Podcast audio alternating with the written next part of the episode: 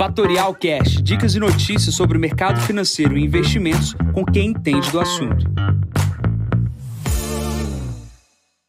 Bom dia, Jansen Costa, assessor de investimentos da Fatorial. Vamos para mais visão de mercado, hoje o número quinhentos e dezenove, hoje é dia quinze de junho, sete e quarenta e cinco da manhã, super quarta-feira. Definição de taxa de juros do Fed e do Banco Central Brasileiro agitam o dia de hoje. Começando aqui pela China, a gente teve a divulgação de ontem para hoje da produção industrial, ela veio acima das expectativas, zero vírgula sete por cento anualizada em maio e a previsão era de menos um por cento. Outro dado também que saiu, em função da pandemia, as vendas do varejo caíram quase sete por cento para o mesmo período. Vindo do, do, da China ainda, minério de ferro caindo três vírgula trinta por cento.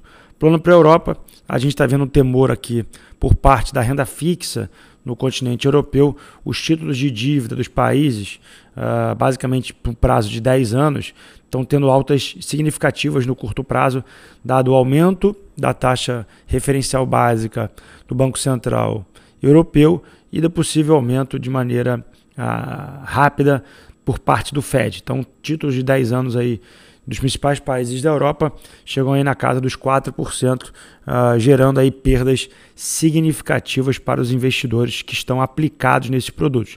Lembrando que esses produtos basicamente são pré-fixados, então quando você aplica a uma taxa definida ao longo do período, se, a, se, se os juros sobe de marcação a mercado, o custo unitário do produto cai e aí você tem aquela marcação negativa do produto.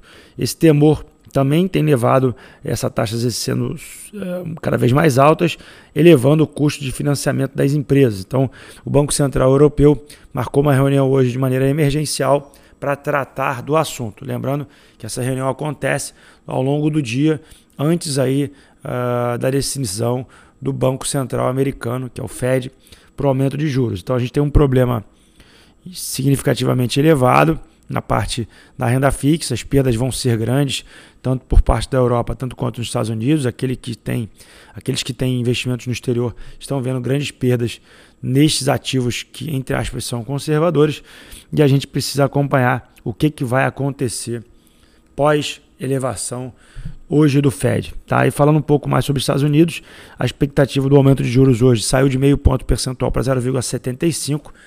As apostas estão praticamente nessa casa. Se acontecer essa alta, é uma alta bastante expressiva, não, não vista desde mil novecentos e noventa e quatro, e a gente precisa entender o que, que isso vai gerar nos mercados. Um aumento de taxa de juros geralmente derruba as bolsas, isso geraria ali uh, mais perdas para os investidores. Mas lembrando que quando a gente está pensando num dia É, que o mercado vai piorar, basicamente o mercado acaba antecipando esse movimento. Então, ou seja, se o movimento for ruim e a expectativa for de melhora, a gente pode ter uma recuperação dos ativos no curto prazo, tá bom?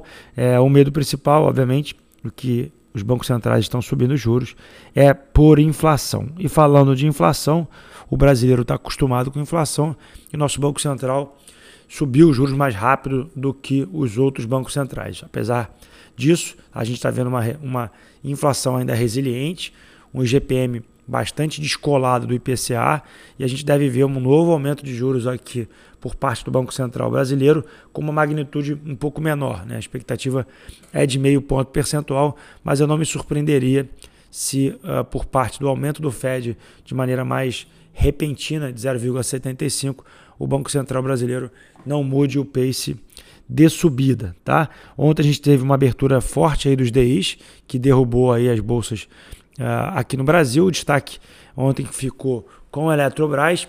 Os ativos voltaram praticamente ao preço do seu, da sua privatização de quarenta e dois reais, é, gerando ali, é, gerado na verdade, por compras de, de clientes institucionais que vêm passando uh, o carrinho, levando a quantidade de ações a mercado das pessoas físicas que compraram a quarenta e dois de maneira alavancada. E ontem também à noite tivemos uma boa notícia, a Câmara aprovou ali o P L P dezoito, limitando o I C M S na casa dos dezessete por cento. Obviamente não foi ainda cem por cento votado, tem alguns destaques que ficaram para hoje, mas isso sendo sancionado, a gente tem uh, um encaminhamento à ascensão presidencial e a gente deve ver por parte da Petrobras uma recomposição de preços. é, e também a diminuição da carga tributária. Então, é, dificilmente a gente vai ter uma redução no, no preço final da bomba, dado que o preço está defasado do mercado internacional. Na agenda de hoje, inflação aqui na parte da manhã, oito horas da manhã, I G P dez, nove e meia da manhã, vendas no varejo nos Estados Unidos, às treze e vinte, é, uma fala do Banco Central uh, Europeu, é, e a gente tem às quinze horas de definição por parte do Fed. Às dezoito horas, temos o Banco Central Brasileiro definindo a taxa de juros.